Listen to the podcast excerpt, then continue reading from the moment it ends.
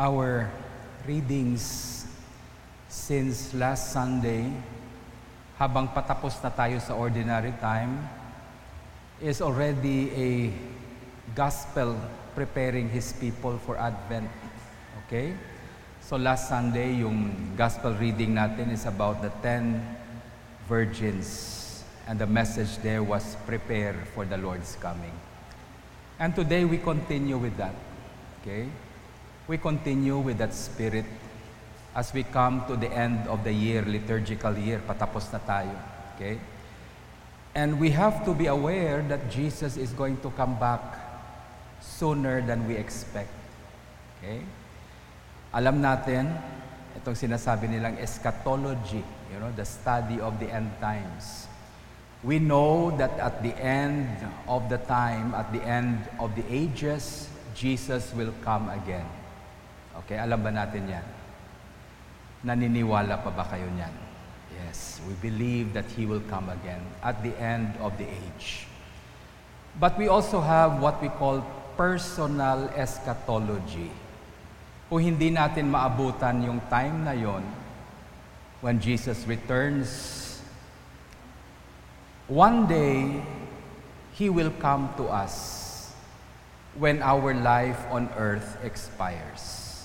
Pag natapos ang buhay mo dito sa mundo, lalapit din si Jesus sa iyo.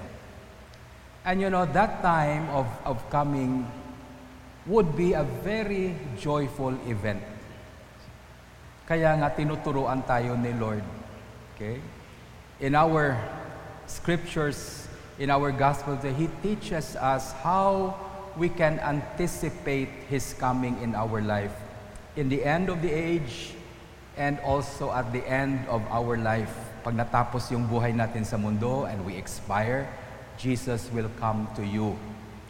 And it should be a joyful event for God's people. That's why He teaches us, tinuturoan tayo, paano tayo mabuhay in such a way that when the time comes, it will be a joyful event for all of us. Well, bago sa gospel, let's look at the first reading we have today. Sinasabi dun sa first reading that God will come and judge His people and He will punish complacency. Ano yung complacency? Yung walang ginagawa. Okay? God has given us so much in our life. Ang daming binigay ng biyaya ng Diyos sa buhay natin. And it should not make us complacent. The blessings of God in our life should make us productive in life. Okay? So we need to be producing fruit in our life because of the many things God has invested in your life. Na kung walang production ang buhay mo, you're not producing anything, it's only one thing. Isa lang ang rason dyan. If you're not producing anything in your life, if you're not being fruitful, it's because you have been complacent. Okay? Complacency is a choice. Okay? Tayo ang nagde-decide niyan. The second reading talks about the coming of Christ as a dreadful event for those who have not prepared themselves. Pero sinasabi niya dito sa atin, Paul in his writing to the Thessalonians, sabi niya, huwag kayong matakot when that day comes. Why? Because you are children of the light. And as children of light, sabi niya, then we need to be sober and awake as in the day. Sabi niya, natutulog ang tao sa gabi. Amen? And sabi niya that the coming of the Lord is already a daytime for us and as children of light, walang natutulog sa umaga. Okay? In other words, what he's saying to us is that we have to be alert already the coming of the Lord. Alert tayo palagi.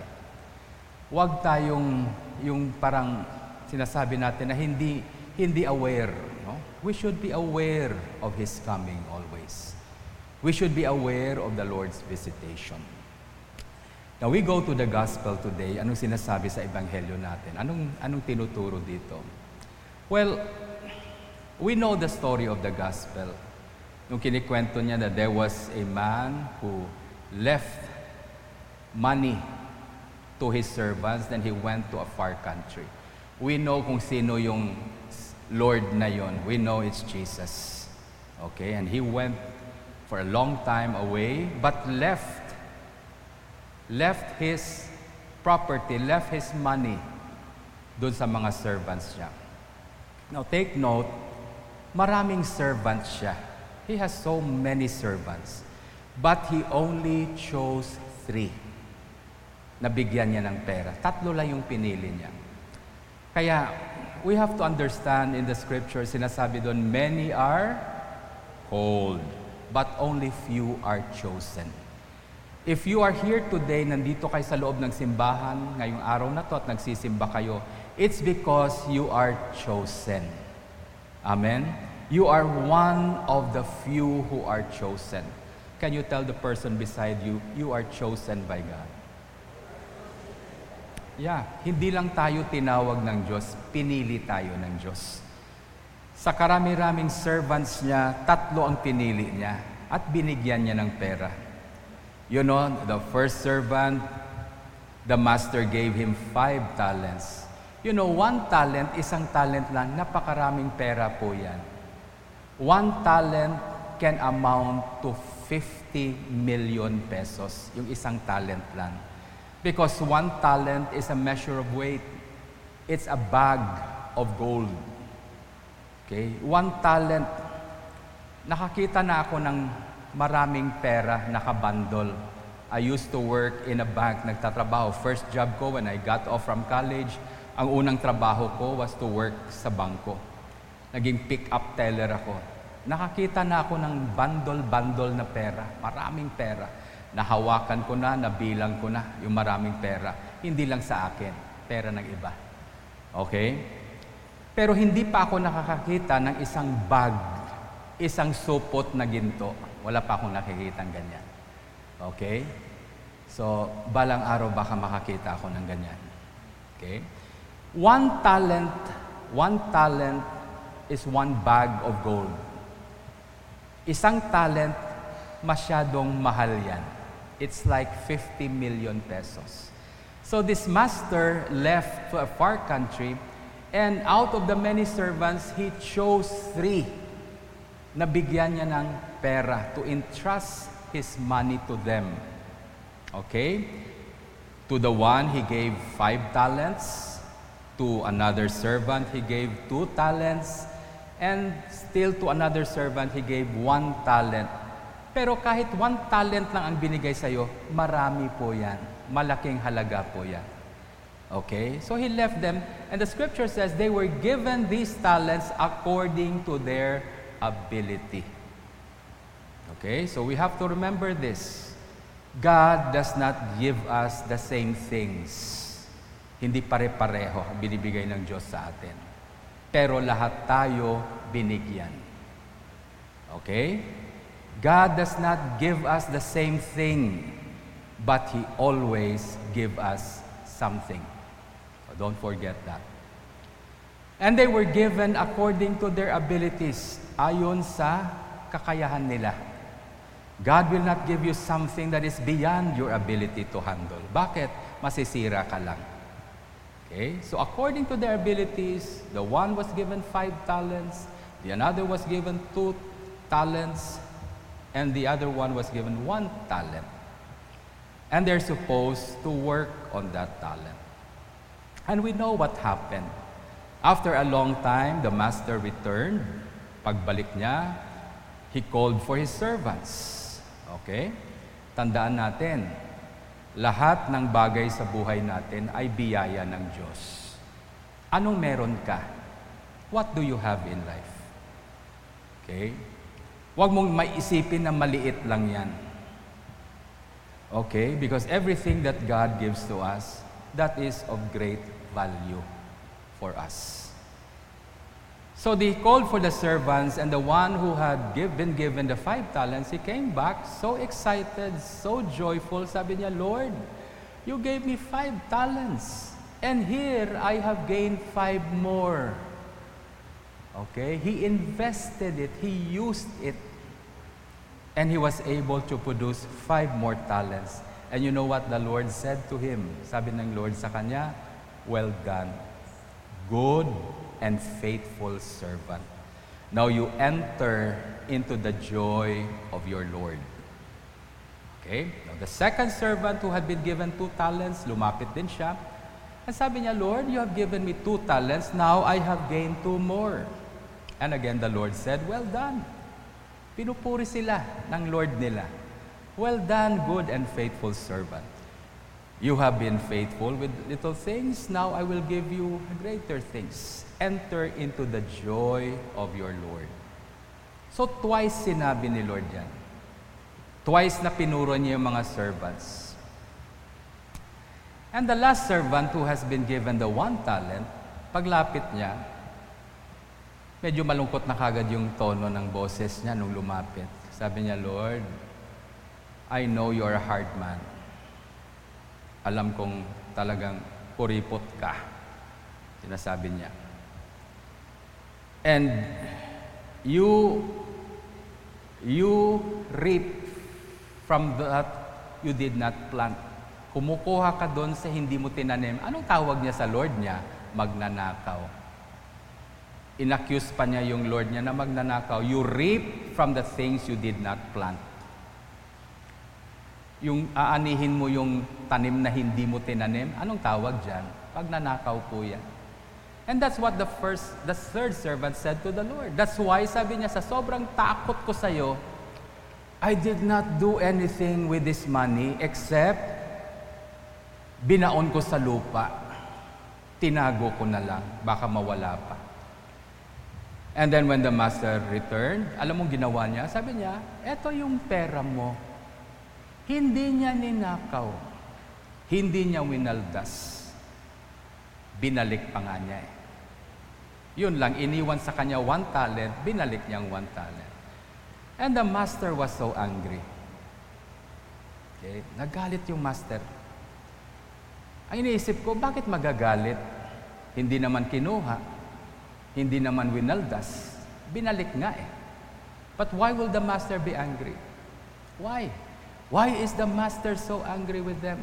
Because the issue here is not about keeping the money. The scripture says they were chosen by God because of their ability. They were not called to keep the money. They were called to invest the money. Amen? Yun ang inintrust sa kanila. Hindi para taguin yung pera o ingatan nyo yung pera ko ha, taguin nyo, hindi mawala. Hindi ganyan. The Lord entrusted to them His money for them to manifest their creativity. Gamitin nila yung utak nila, gamitin nila yung, yung mga talents nila, gamitin nila yung mga capabilities, the abilities that the Master trusts them So the issue here is trust. Hindi pera ang pinag-uusapan dito. Pero ginasturyahan iya, hayro pagsalig, it imong master came. The master trusted them that they will spend. Hindi naman sinasabi ng master na taguin nyo yan, baka mawala. No, it was given to them for them to spend it all using their God given ability, creativity of the mind, using their imagination. And when they did that, the master was so overjoyed. Bakit na-discover din nila yung talent nila? Lord, kaya ko pala to. I can multiply what you have given me. I can do something with what you have given me. I can change the world around me with what you have given. That is what the master wanted. Hindi niya sinasabing, taguin niyo para hindi mawalang pera ko. No, no, they were chosen not to keep the money. They were chosen by the Lord to manifest their God-given abilities, to change the world around them with their imagination and with their creativity. Kaya galit na galit. And one of the things we have to understand, and this is probably what I would just like to say to you all. Lahat ng bagay na binigay at meron tayo ngayon sa buhay natin, biyaya ng Diyos. And everything you have in your life right now, it's not meant for you to just keep it for yourself. Kaya palagi ko sinasabi every Sunday, the peace of the Lord is with you, as sinasabi nyo, and also with you. Now, if you have the peace of God, that is a great talent that God gives you. You have His peace. But you do not keep it for yourself. Huwag mong taguin sa sarili mo. Huwag mong enjoyin lang para sa sarili mo. You share that peace with your brothers and sisters. Why? Because in sharing that peace, there is multiplication. Dumadami po yan. And it's the same with the talents that God has given to these servants. It's not meant to be kept, it's meant to be spent, it's meant to be uh, used to help others. Kaya dumami nga. That's why that, that servant who did not do that, tinago niya, ang sabi ni Lord sa kanya, you are a wicked, hindi good. Yung dalawa sinabi ni Lord, you are good and faithful servants. Ang sabi niya dito, you're wicked. Why? Because that servant thinks only of himself. Iniisip niya lang yung sarili niya. Ay sabi niya, wala akong ginawang masama, Lord. Tama, pero wala ka rin ginawang mabuti. Yun ang pagkakamali mo. Okay? You wicked and lazy servant. Tamad. Okay? Bakit nagagalit si Lord pag tamad tayo? Because you have the potential to be productive. You are have the potential to be fruitful. Minsan naiinis yung mga magulang, alam mo matalino yung anak mo, di ba? Minsan nakikita mo, matalino talaga yung bata. Ang problema lang, tamad mag-aral. Kaya minsan, palagi kang tinatawag dun sa school, sa principal's office, Ma'am, yung anak mo, 71 na naman. But you know your son is intelligent, alam mong matalino, yun lang ayaw, ayaw mag-aral. Walang ambisyon sa buhay, doon ka nagagalit. Because he is not maximizing and using that God-given ability. Eh kung ikaw nga nagagalit, ano pa kaya yung Diyos? Ang daming linagay ang Diyos sa buhay natin. Invested so much in your life for you to be productive in life, for you to be able to produce fruit. And what are we doing? We are being lazy. Amen? So yun ang challenge sa atin. If we want to be productive, if we want to hear the praises of God in our life and please God in our life, we have to know the Lord first. Yan ang unang gawin natin. We have to know Him. Kaya yung third servant na yun, walang ginawa, hindi niya kilalang Panginoon niya. Ang sabi niya, you're a hard man. Hard man ba? Binigyan ka ng 50 million pesos, kuripot ba yan? You were given five talents, you were given two talents, you have been given one talent. Sasabihin mo pa, kuripot ka kasi, you're a hard man. Hindi niya kilala ang Lord niya. And that's probably why he did not invest. He does not know the Lord.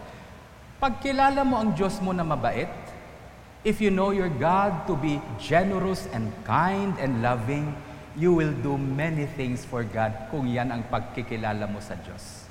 If that's how you know your God.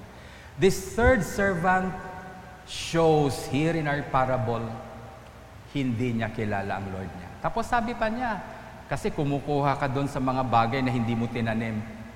Inakyus pa niyang magnanakaw. Magnanakaw ba ang Diyos? Does God steal? He doesn't steal. Why? Because He owns everything. Amen? Lahat ng bagay sa mundo, lahat ng bagay sa buhay natin, it belongs to God. He doesn't have to steal that. Hindi niya kilala ang Lord niya, kaya wala siyang ginawa. That's why we need to know Jesus. The necessity for us to pray every day. Prayer does not only allow you to get what you ask. Prayer allows you to know Christ even more. And the more you would know you, Jesus, the more you would know Him, the more you would experience His love in your life, the more you will do great things. Sabi nga ni Daniel, sabi niya, the people who know their God shall be strong and they will do great exploit. The people who know their God. Anong meron ka sa buhay mo? What do you have in your life? If you know the Lord your God to be kind and to be loving, with whatever you have in your life, you will be able to multiply those things. You'll be able to be productive. Today, as I end, tinitingnan ko lang yung Eucharist natin. I look at the Gospel today in the light of the Eucharist. Alam mong sekreto ni Jesus, napakasimple lang talaga ang sekreto niya sa buhay. Sa Eucharist, pinakita niya sa atin ang sekreto sa buhay. How He remained good, how He remained faithful to His Father. Four things in the Eucharist. Sabi niya, He took the bread and He blessed it. Then He broke the bread and gave it. Apat, you take, he took, he gave thanks, he blessed it, he broke it, and he gave it away. Whatever God gives you, take it. Pag binigyan ka ng Diyos ng anong bagay man sa buhay mo, tanggapin mo. Okay? Huwag ka nang aarte-arte pa. Lord, hindi ako worthy. Lord, hindi, hindi, hindi. Pag binigay ng Diyos sa'yo, sa'yo yan. Whatever it is, you take it, what has been given to you. One talent, two talent, three talent, point five talent, whatever it is. If the Lord gives that to you, you take it. Receive it. The second thing, sabi niya, He took, then He gave thanks. He blessed it. He gave thanks. Learn to value what you have been given. Amen? I asked you, do you value what you have today? Anong meron ka? Nagpapasalamat ka ba dahil meron ka niyan? O sometimes we forget to thank God because yung isip natin nandun sa mga bagay na wala tayo. We think of the things we don't have. Like what? Many things. Why don't you start counting your blessings? Why don't you start counting what have you been given? And learn to value them. Parents, value your children. Siguro yung anak mo hindi naman yung pinakamatalino sa school. Pero walang katulad yan. Amen? At saka kamukha mo yan. Learn to value them. No? Ay, nako, ang anak ko, napaka-cute, bobo lang. Pero okay lang. You know, learn to value them. Meron nga mga bata, sabi niya, Mama, pogi ba ako? Sabi ng nanay, Of course, ikaw ang pinaka-pogi sa lahat ng bata. Sabi ng bata, bakit ikaw lang nagsasabi niyan? Okay? So learn to value what you have been given. Yan ang ginawa ni Lord. He took the bread, alam mo, in the feeding of the 5,000, alam mo yung naghanap si Lord, sabi niya, ano bang makakain? Sabi nila, wala. Wala. Walang makakain. Sabi ni Lord, meron. Sabi niya, oh, meron dito. Sabi niya, two fish and five barley loaves. Alam mo yung barley loaves? Walang kumakain na tinapay na galing sa barley. Ang barley, sa sapat, ginapakaon doon sa hayop ta ginapakaon do barley. Kaya kung meron kang barley na tinapay, pagkain na mahihirap yan. Yun lang ang meron sila. Anong sabi ni Lord? Give it to me, bigay niyo sa akin. Then He took the bread.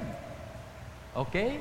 Then He gave thanks to God. He valued what has been given. Barley loaves, barley bread, pagkain ng hayop, pero mas mabuti yan kaysa wala. Then God gave thanks. Jesus gave thanks. Then after that, what did he do? He broke the bread. Okay? Whatever God has given to you, use your imagination, use your creativity to make something out of it. Amen? Yeah. Barley loaves lang to, then Jesus started to break it. Meron siyang planong gawin. Ganon din sa buhay natin. Sa kapiranggot na pera na meron ka, huwag mo itapon. Huwag mong ibaon sa lupa kasi isa lang eh. Wala namang magagawa to, baka mawala pa. Ibaon ko na lang sa lupa. Hindi ganyan. With the little that you have, use your God-given coconut. Okay? Use your kokote sabi nga nila, isip ka, saan ko gagamitin to? How can I multiply this? Jesus, limang bread, paano niya i-multiply para sa lahat? Inumpisahan niya sa pag-break muna. Hatiin ko lang muna. Yan lang. Yan lang bang kaya? Okay? So use your imagination. Do something with what you have. Huwag niyong baliwala.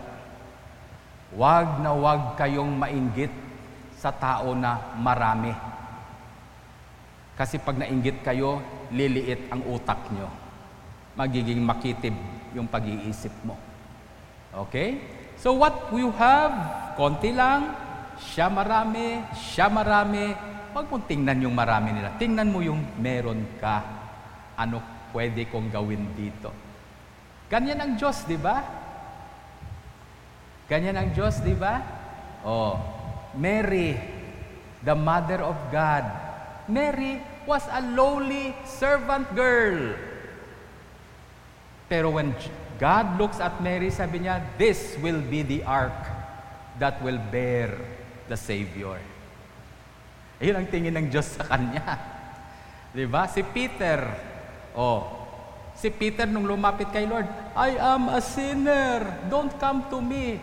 Sabi ni, ni Peter, yan ang tingin niya sa sarili. And what did the Lord see in Peter? He is going to be the rock and I will build my church on that rock. Yan ang tingin ng Diyos sa kanya. Do not despise small things in life. What you have is enough for now to do what God wants you to do. And last of all, After breaking the bread, sabi niya, he took the bread, broke it, and gave it. Share your blessing. The more you share, the greater it will become. Amen? Yung batang nagbigay ng five loaves of bread, barley loaves, it's nothing. But then when it was shared, everyone was filled. Nabusog lahat. Dahil sa binigay ng bata. The little things that we can give, when we share it with great love in your heart, that can be multiplied by God. God is not after great things.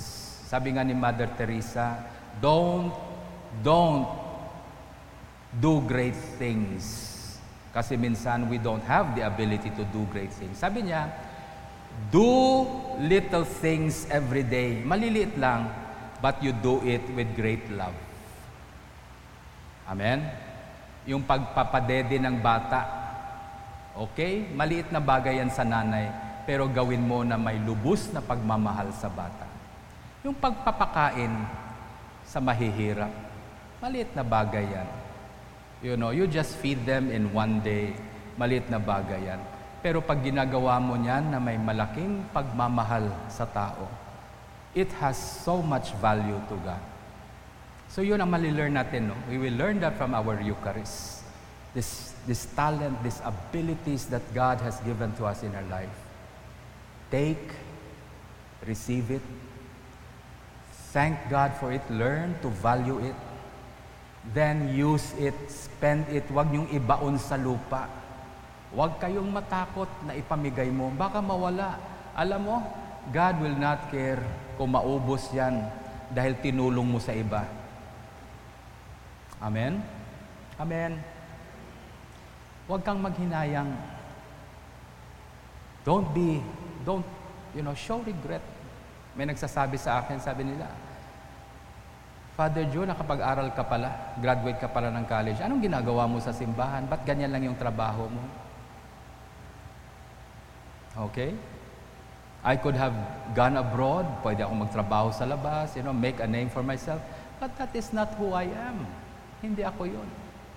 I know who I am. I know my calling in life. It may be small in your eyes, but not with God. Amen? Then learn to use wisely what has been given to you. Gamitin mo. Anong binigay sa'yo? Ito lang. O sige, gamitin mo. Okay? Binigyan ka ng talent na magluto. O sige, magluto-luto ka. Okay? Share that talent with other people. Be creative. Use your imagination. And finally, last of all, share it. An act of love. Give it to others. Give it away. Okay? Walang mawawala sa mga bagay na pinababahagi mo sa ibang tao. Remember, we cannot take anything from this world dalhin natin sa langit. Wala tayong madadala. Wala po. The only things you can bring with you when you go to heaven are the things that you have given away. Amen. Please stand.